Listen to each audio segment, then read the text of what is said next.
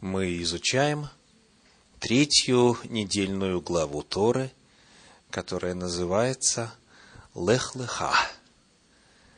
Лех-Леха. Начинается она в 12 главе книги Берешит, книги Бытие, в первом стихе, и заканчивается в последнем стихе 17 главы. Книга Бытие, 12 глава, 1 стих, 17 глава, 27 стих. 17, 27. Сегодня мы будем изучать с вами вторую половину 15 главы. Вторая половина 15 главы описывает довольно таинственный эпизод из жизни праотца нашего Авраама.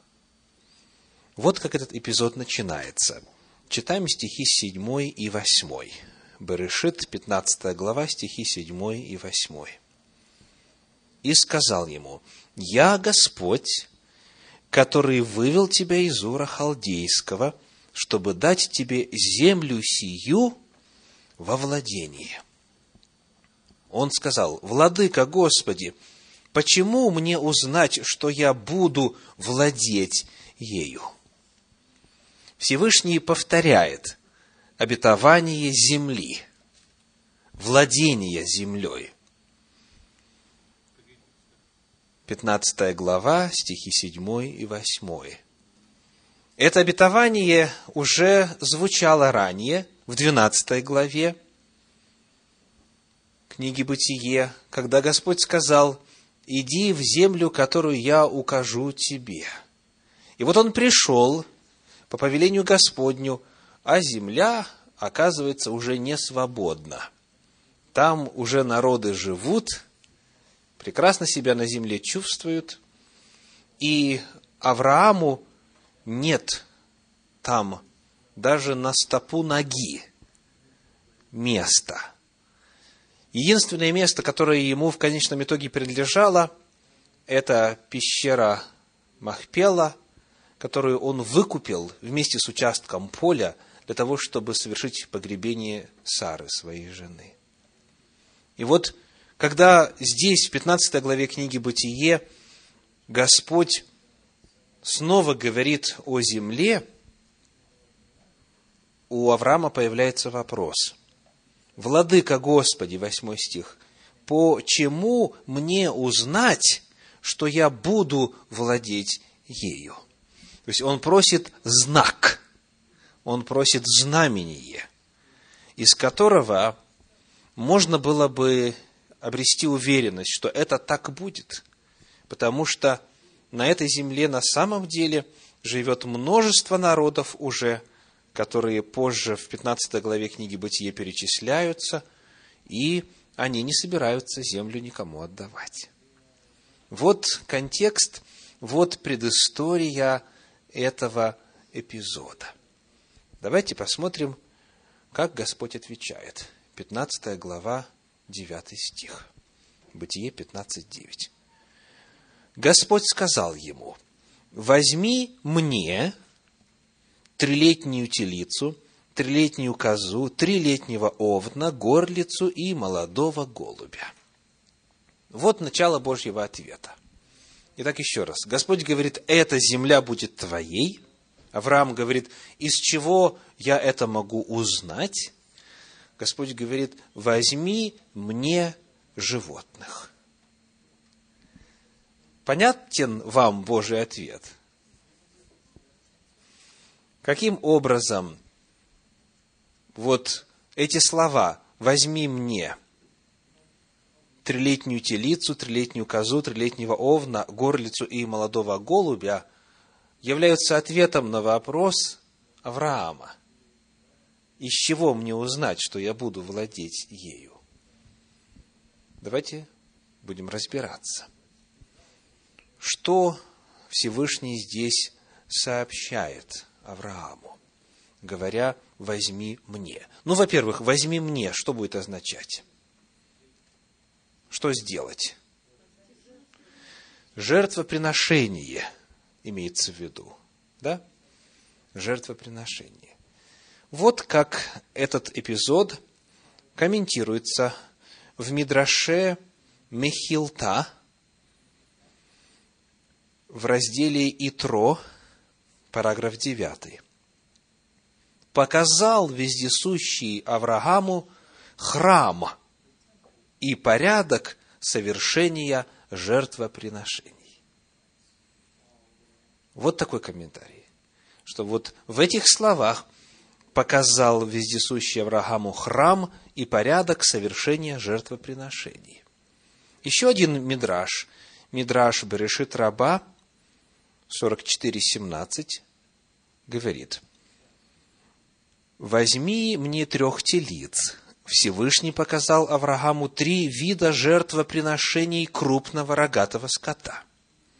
Быка, которого приносят в Йом-Кипур – быка, которого приносят в искупление нарушения заповеди всем народам, и телицу, которую обезглавливают в искуплении за убийство, совершенное неизвестным, а также три вида жертвоприношений коз.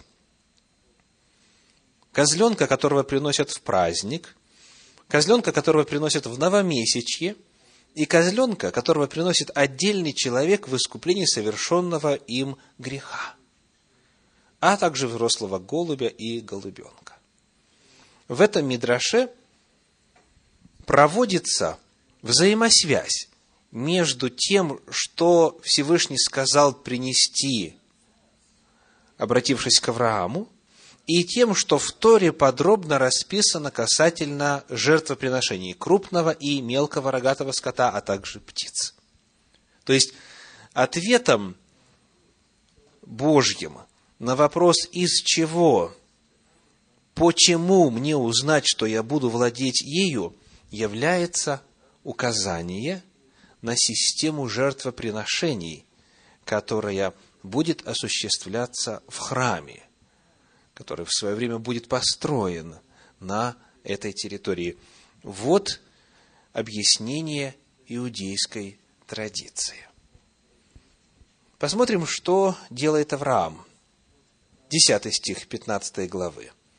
Он взял всех их и рассек их пополам, и положил одну часть против другой, только птиц не рассек. Взял этих животных и рассек пополам. Кого не рассек? Птиц. Давайте посмотрим, что это может означать. Где еще в Священном Писании есть подобные же слова, подобные же предписания, подобные же заповеди. Посмотрим на книгу Левит, первую главу. Книга Левит, первая глава, стихи 5, 6, с 10 по 12 и с 14 по 17. Левит, 1 глава, стихи 5, 6, с 10 по 12 и с 14 по 17. Здесь содержится предписание о жертвоприношении. Как нужно приносить жертву? Читаем. Стихи 5 и 6. «И заколет тельца пред Господом, Сыны же Аароновы священники принесут кровь и покропят кровью со всех сторон на жертвенник, который у входа скини собрания, и снимет кожу жертвы всесожжения и рассечет ее на части. Итак, с тельцом что делают при жертвоприношении? Рассекают. Далее, стихи с 10 по 12. Если жертва всесожжения его из мелкого скота, из овец или из коз, пусть принесет ее мужского пола без порока и заколит ее пред Господом на северной стороне жертвенника, и сыны Аароновы священники покропят кровью ее на жертвенник со всех сторон и рассекут ее на части. Что делают с мелким рогатым скотом? Рассекают при жертвоприношении. Теперь читаем стихи с 10 по 17. «Если же из птиц приносит он Господу всесожжение, пусть принесет жертву свою из горлиц или из молодых голубей. Священник принесет ее к жертвеннику и свернет ей голову, и сожжет на жертвеннике, а кровь выцедит к стене жертвенника. Зоб ее с перьями ее отнимет и бросит ее подле жертвенника на восточную сторону, где пепел, и надломит ее в крыльях ее, не отделяя их. И сожжет ее жертв, священник на жертвеннике, на дровах, которые на огне. Это все сожжения, жертвы, благоухание, приятное Господу. Первое, что видно при сравнении этих двух отрывков. Упоминаются те же самые животные. Крупный рогатый скот, телец или телица. Далее мелкий, именно овны, козы, овцы, козы и птицы, горлица и молодой голубь. То есть Авраам приносит тех же самых животных, которые предписаны Торой. Во-вторых, когда мы смотрим, каково предписание касательно приготовления этих животных для жертвоприношения, то скажите, какие животные стоят особняком? Какие отличаются в способе приготовления? Птицы. То есть крупный рогатый скот рассекается, мелкий рогатый скот рассекается – а птицы не рассекаются. Тора подчеркивает, надломит ее в крыльях, эту птицу, не отделяя их, не расчленяя. Самое интересное, однако, заключается в том, что Бог всего этого Аврааму не предписывал. Он просто сказал, возьми мне вот таких животных, то есть принеси вот таких животных в жертву, а что делать с животными, не указано. Авраам делает это сам. И делает это как? В соответствии с законами Торы. С законами, которые еще не написаны. Законы Торы будут написаны через 400 с чем-то лет приблизительно, когда Моисей будет служить Господу, когда он будет выводить народ из Египта. Итак, мы обнаруживаем, что Авраам, оказывается, знает законы Торы. Он знает законы жертвоприношений. И он поступает в соответствии с этими законами. Итак, мы рассмотрели с вами контекст. Перед Авраамом обетование. Эта земля будет тебе принадлежать потомству твоему. Перед нами затем вопрос Авраама, а почему я могу это знать? И вот мы начали изучать Божий ответ. Первая часть ответа связана с системой жертвоприношений. Далее прочитаем, что по сути происходит в этом разговоре Всевышнего с патриархом дальше. 18 стих, 15 главы книги Бытие. Бытие 15, 18. В этот день заключил Господь завет с Авраамом. Итак, то, что там произошло, то, что там описано, было чем? Заключением завета. Вот это заявление о сути происходившего. Каким же был текст завета? Стихи с 13 по 21. Бытие 15 глава, стихи с 13 по 21. И сказал Господь Аврааму, знай, что потомки твои будут пришельцами в земле не своей, и поработят их, и будут угнетать их четыреста лет. Но я произведу суд над народом, у которого они будут в порабощении. После сего они выйдут с большим имуществом. А ты отойдешь к отцам твоим в мире и будешь погребен в старости доброй. В четвертом роде возвратятся они сюда – ибо мера беззаконий Амареев доселе еще не наполнилась. В этот день заключил Господь завет с Авраамом, сказав, «Потомству твоему даю я землю сию, от реки Египетской до великой реки, реки Ефрата, Кенеев, Кенезеев, Кедманеев, Хитеев, Ферезеев, Рифаимов, Амареев, Хананеев, Гергесеев и Иевусеев». Заключая с Авраамом завет – в том, что Бог даст его потомкам эту землю, Всевышний оставляет патриарху пророчество, как будут развиваться события, когда они наследуют землю, в результате чего и так далее. Давайте коротко посмотрим на главные элементы этого пророчества. Пророчество о судьбе народа, который произойдет от Авраама. Первое. Будут пришельцами, будут угнетать их и даже поработят. Это не одно и то же. Это разные состояния народа. Во-первых, будут пришельцами, то есть, значит, не будет своей земли. Дальше, будут угнетать их, притеснять и поработят их. Но Бог затем, сказано, освободит народ из рабства. Я произведу суд над народом, у которого они будут в порабощении, и выведу их. И выведу их и приведу на это место. То есть, вновь в Палестину, вот туда, в землю обетованную. Бог освободит народ из рабства. Следующий элемент предсказания очень важный, связанный со временем. Сколько времени пройдет? 400 лет. 400 лет. Или четыре поколения. В четвертом поколении возвратятся они сюда. То есть они куда-то уйдут в другое место, где-то будут находиться, и затем возвратятся. И причина, по которой сейчас еще они не овладеют, какова? Еще мера беззакония народов, живущих на этой территории, языческих народов, еще не наполнилась. То есть, вот когда она наполнится – тогда произойдет овладение землей. И Господь указывает территорию. Сказано в 18 стихе, «Потомству твоему даю я землю сию, от реки Египетской, то есть Нила, до реки Ефрата, реки Вавилонской, реки Междуречья. Вот всю эту территорию я отдаю. Таким было Божье пророчество.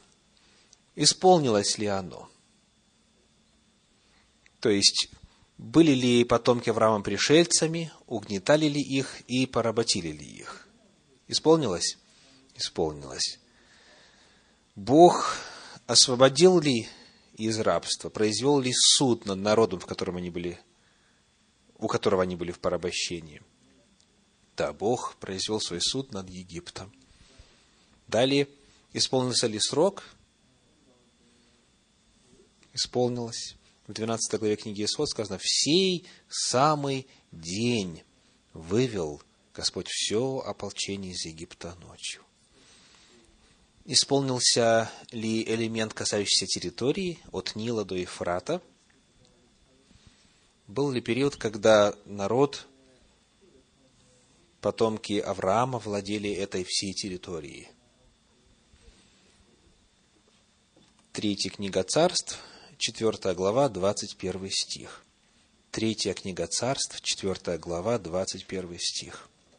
Очень важное место. Соломон владел всеми царствами от реки Ефрата до земли филистимской и до пределов Египта, то есть до Нила. Они приносили дары и служили Соломону во все дни жизни его. Третье царство, 4 глава, 21 стих. Все элементы пророчества исполнились. Это важно знать, в особенности тогда, когда вы встречаетесь с людьми, полагающими, что эта часть касательно территории в Божьем обетовании еще не исполнилась. Есть ожидание того, что коль скоро, по представлению некоторых, это еще не исполнилось, надо ожидать исполнения в будущем. То есть вся эта территория от Египта, от Нила до Ефрата будет принадлежать Израилю. Это пророчество исполнилось в эпоху царя Соломона – не осталось неисполненным ни одного из Божьих слов. Итак, заключая с Авраамом завет, Всевышний рассказал о судьбе его потомков, о сроках, о судах Божьих и о территории наследия. И вот теперь мы посмотрим, из чего же все-таки Авраам увидел и уразумел, что он на самом деле будет владеть этой территорией. Читаем снова 10 стих 15 главы книги «Бытие». Бытие 15.10. Он взял всех их, рассек их пополам и положил одну часть против другой. Вот что делает Авраам. Каков смысл этого рассечения? Хочу предложить вам комментарий Раши. Сказано. И рассек их, каждое из животных он разделил надвое. Содержание текста Торы, пишет Раши, не выходит за пределы простого смысла слова. Авраам сделал так потому, что Всевышний заключал с ним союз, обязуясь сохранить свое обещание отдать потомкам Авраама эту страну, как сказано в 15 главе 18 стихе. В тот день заключил Господь с Авраамом союз, говоря, потомству твоему я отдал эту страну. Обычай же тех, кто заключает союз, рассечь тушу животного надвое и пройти между половинками, как сказано в книге пророка Иеремии в 34 главе в 19 стихе. Давайте прочитаем, что, это, что на самом деле там сказано. Иеремии, 34 глава, стихи 18 и 19. «И отдам приступивших завет мой, и не устоявших в словах завета, который они заключили пред лицом моим, рассекши тельца надвое и пройдя между рассеченными частями его». Иеремии 34, 18 и 19. То есть, таким способом что происходило? Заключение союза, заключение завета – то, что сделал Авраам, было выражением заключения завета. Комментарий Санчина пишет так. В древнем мире именно так заключали союз. Брали животные, разрезали его на две равные части, а затем каждый из договаривающихся проходил между этими частями. Это являлось знаком, что договаривающиеся как бы связаны одной кровью – а в комментарии Нехамы Лейбович сказано, намек на совершение жертвоприношений объяснение не вполне достаточное, не освобождающее от обязанности разъяснить смысл всего отрывка. То есть то, что мы сказали о жертвоприношениях, верно, но это не весь смысл отрывка. Ведь если все сводится только к жертвоприношениям, зачем Авраам рассек туши и положил половинки их одну против другой? Для чего между ними прошло пылающее пламя? Задает вопрос исследователь. Но поскольку известно, что все это обычные аксессуары церемонии заключения союза, очевидно, что и здесь перед нами акт заключения союза, совершенный согласно тем же обычаям. Итак, Авраам делает нечто, что являет в реальности вот это обетование Всевышнего. Господь сказал, я тебе дам, то есть потомкам твоим дам эту землю. Авраам желает подтверждение. Почему я это буду знать? И подтверждением является что? Завет. Завет заключается вполне конкретным, предметным, реальным образом. Рассекаются животные, и договаривающиеся стороны проходят между ними. Мы выяснили, что речь идет о завете. Теперь, кто же прошел между рассеченными частями? Читаем стихи 17 и 18.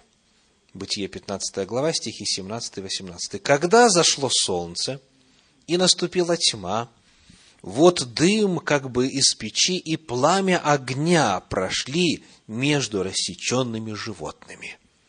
В этот день заключил Господь завет с Авраамом.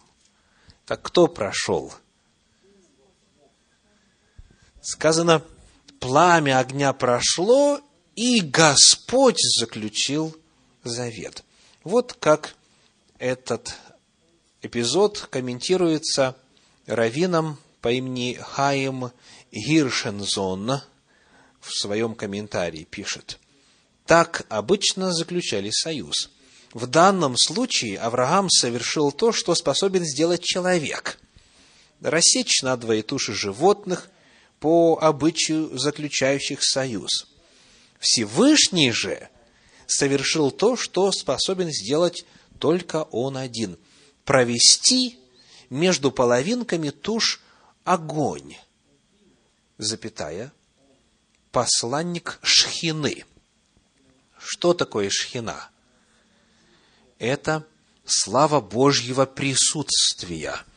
Это видимое явление Бога, которое описано в первую очередь между двумя херувимами над ковчегом завета во святилище, во святом святых. То есть шхина – это Божья слава, это сияние, это огонь, являющий Божье присутствие.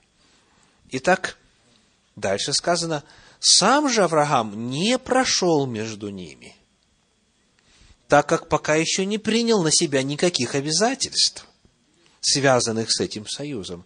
Это Всевышний заключил с ним союз, обязавшись отдать его потомству эту страну. Перед нами удивительный отрывочек, который рассказывает о том, как Всевышний сам становится гарантом того, что эта земля будет принадлежать потомкам Авраама. От Авраама на данном этапе никаких действий не потребовалось. Одно только – вера, о которой говорится в шестом стихе 15 главы книги Бытия. Он поверил – и Господь вменил ему это в праведность. И когда Авраам говорит, а как я могу быть уверенным, что это сбудется, что земля будет моею, Господь тогда совершает вот это действие. Он сам проходит между рассеченными частями. Он является гарантом завета. И тогда Авраам получает удостоверение. Если Бог прошел между животными, значит, это на самом деле сбудется. В книге Второзаконии, в 9 главе, в первых пяти стихах, когда уже Моисей произносит свою прощальную речь, обращенную к народу, на границе обетованной земли перед своей смертью, есть такие слова. Второзаконие, 9 глава, первые пять стихов. «Слушай, Израиль, ты теперь идешь за Иордан, чтобы пойти овладеть народами, которые больше и сильнее тебя, городами большими, с укреплениями до небес, народом многочисленным и великорослым, сынами Янаковыми, которых ты знаешь и слышал, кто устоит против сынов Янаковых. Знай же ныне, что Господь Бог твой идет перед тобою, как огонь поедающий. Он будет истреблять их и не излагать их пред тобою, и ты изгонишь их и погубишь их скоро, как говорил тебе Господь. Наступило время, и потомки Авраама снова подошли к этой территории. Они вернулись, и там живут все указанные народы. И Господь говорит, не бойся, ты идешь чтобы овладеть теми, кто сильнее тебя, могущественнее тебя. Я сам это сделаю, говорит Всевышний. И дальше причина. С 4 стиха и ниже. Когда будет изгонять их Господь, Бог твой, от лица твоего, не говори в сердце твоем, что за праведность мою привел меня Господь овладеть сею землею.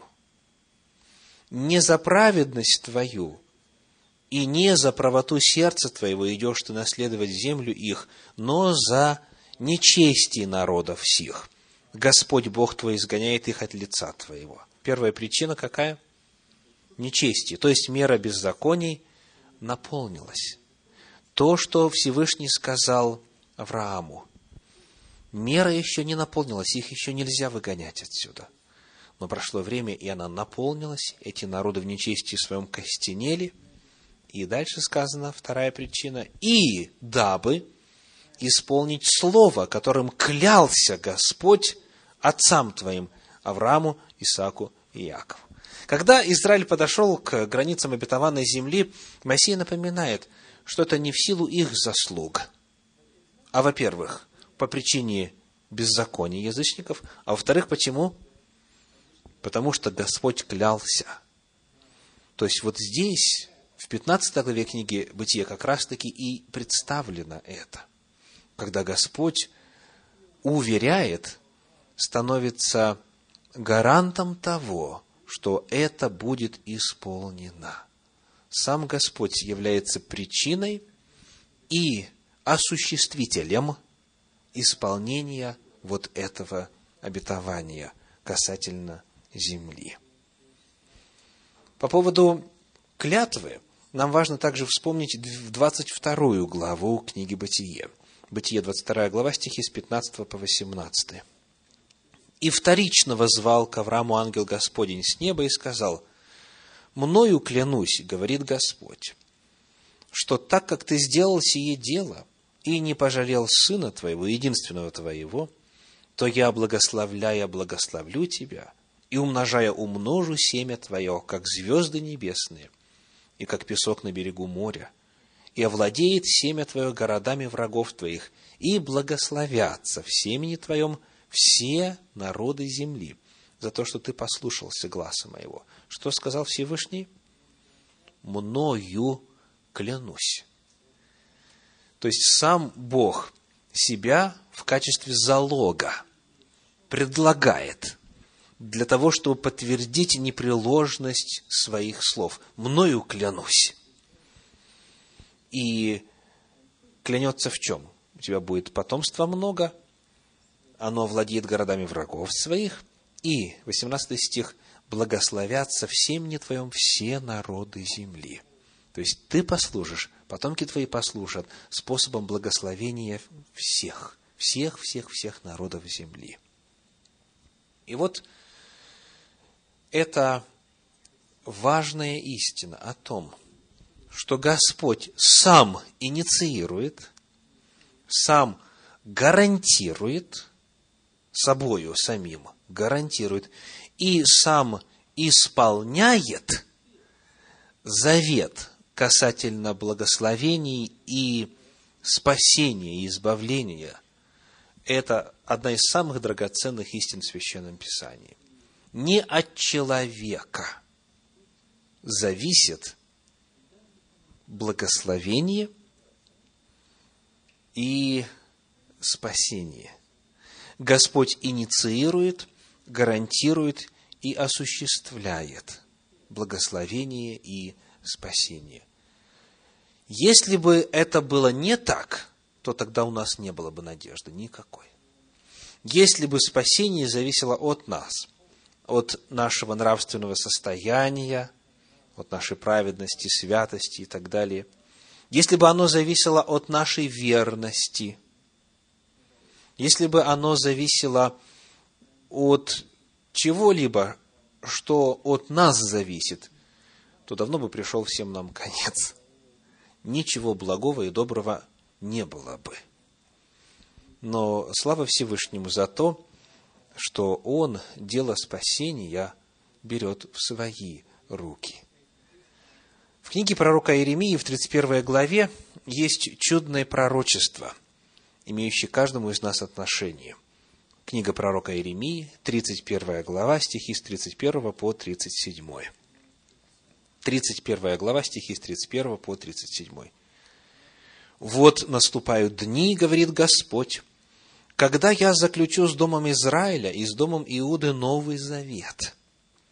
Не такой завет, какой я заключил с отцами их в тот день, когда взял их за руку, чтобы вывести их из земли египетской, тот завет мой они нарушили, хотя я оставался в союзе с ними, говорит Господь. Но вот завет, который я заключу с Домом Израилевым после тех дней, говорит Господь. Вложу закон мой во внутренность их, и на сердцах их напишу его. И буду им Богом, а они будут моим народом. И уже не будут учить друг друга, брат брата, и говорить, познайте Господа. Ибо все сами будут знать меня, от малого до большого, говорит Господь, потому что я прощу беззаконие их, и грехов их уже не воспомяну более. Сделаем паузу в нашем чтении. Нравится ли вам такое обетование? Господь запишет свой закон, свою Тору в подлиннике в сердце, во внутренность. Он будет Богом, мы будем Его народом. Он простит беззаконий и грехов, и беззаконий не воспомянет боли. Чудное обетование, удивительное. Это называется Новый Завет. Вот наступают дни, когда я заключу с домом Израиля и с домом Иуды Новый Завет. И вот вопрос. Где гарантия, что это исполнится? Есть ли гарантия, что это Божье Слово так же твердо, как то, которое он Аврааму сказал, когда сам прошел между рассеченными частями, когда сказал «мною клянусь». Давайте посмотрим. Есть ли гарантия, что с этим же самым народом, с домом Израиля и с домом Иуды будет заключен Новый Завет, в рамках которого произойдут сии чудные преобразования? Читаем дальше стихи с 35 по 37. Так говорит Господь, который дал солнце для освещения днем, уставы луне и звездам для освещения ночью, который возмущает море, так что волны его ревут. Господь Саваоф имя ему. Если сии уставы, то есть какие уставы? Которые только что указаны. Солнце, устав Луне, звездам, морю и так далее. То есть законы естественного мира. Если сии уставы перестанут действовать предо мною, говорит Господь, то и племя Израилева перестанет быть народом предо мною навсегда. Итак, какая гарантия здесь слышится? Доколе стоит мироздание, доколе действуют установленные Богом на нашей земле естественные законы, до тех пор это обетование будет иметь силу до тех пор Новый Завет, который обещан, он имеет гарантию исполнения. Сказано, еще раз читаю, «Если сии уставы перестанут действовать передо мною, говорит Господь, то и племя Израилева перестанет быть народом предо мною навсегда». Так говорит Господь, 37 стих, «Если небо может быть измерено вверху, и основания земли исследованы внизу, то и я отвергну все племя Израилева за все то, что они делали, говорит Господь. Вот какое сильное заверение. Само мироздание является гарантом исполнения этого чудного пророчества. Слава Богу за то, что это пророчество исполнилось. Послании к евреям, уже в апостольских писаниях, в шестой главе, в стихах с 13 по 20 читаем. Евреям 6 глава, стихи с 13 по 20. Бог, давая обетование Аврааму, как не мог никем высшим клясться, клялся самим собою, говоря, истинно благословляя, благословлю тебя, и размножая, размножу тебя. И так Авраам, долго терпев, получил обещанное. Люди клянутся высшим, и клятва во удостоверении оканчивает всякий спор их. Посему и Бог, желая преимущественнее показать наследникам обетования непреложность своей воли, употребил в посредство клятву, дабы в двух непреложных вещах, в которых невозможно Богу солгать, твердое утешение имели мы, прибегшие взяться за предлежащую надежду – которое для души есть как бы якорь безопасный и крепкий, и входит во внутреннейшие за завесу, куда предтечью за наш вошел Иисус, сделавшись первосвященником навек по чину Мелхиседека. Новый завет заключен. И это так же твердо, как неизменен Господь, который самим собою поклялся и непреложность своей воли гарантировал. Подобно тому, как стоит мироздание, точно так же твердо то, что Новый Завет состоялся. Машиах обещанный пришел, и в восьмой главе послания к евреям дальше вспоминается вот эта 31 глава книги пророка Иеремии, которую мы цитировали, и говорится о том, что это и исполнилось. Евреям 8 глава, стихи 6 по 10. Евреям 8 глава, 6 по 10. «Но сей первосвященник получил служение тем превосходнейшее, чем лучшего он ходатай завета, который утвержден на лучших обетованиях. Ибо если бы первый завет был без недостатка, то не было бы нужды искать место другому. Но пророк, укоряя их, говорит, «Вот наступают дни, — говорит Господь, — когда я заключу с домом Израиля и с домом Иуды новый завет» и так далее. То есть, Иешуа сделался первосвященником во исполнении Божьего обетования, Божьей клятвы. Новый завет заключен, и все благие обетования, которые были даны в нем, исполнились. Итак, сегодня, по итогам изучения этого эпизода из жизни про отца нашего Авраама, я приглашаю вас вновь обратить внимание на самую главную благую весть сегодня из Священного Писания. Что делает Всевышний? Инициирует, гарантирует и осуществляет наше спасение. Единственное, что мы можем или не можем сделать, это принять его. Мы можем принять, можем не принять. Мы не в состоянии себя спасти. И коль скоро спасение полностью якорем в Боге укоренено, оно надежно. Тут и клятва, и обетование, и незыблемость мироздания, и так далее. Все вот эти образы, все эти способы Бог использует для того, чтобы вселить в нас уверенность.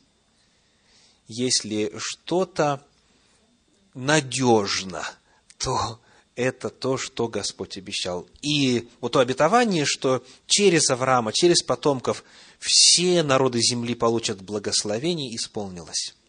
Потому что Ишуа пришел для всех.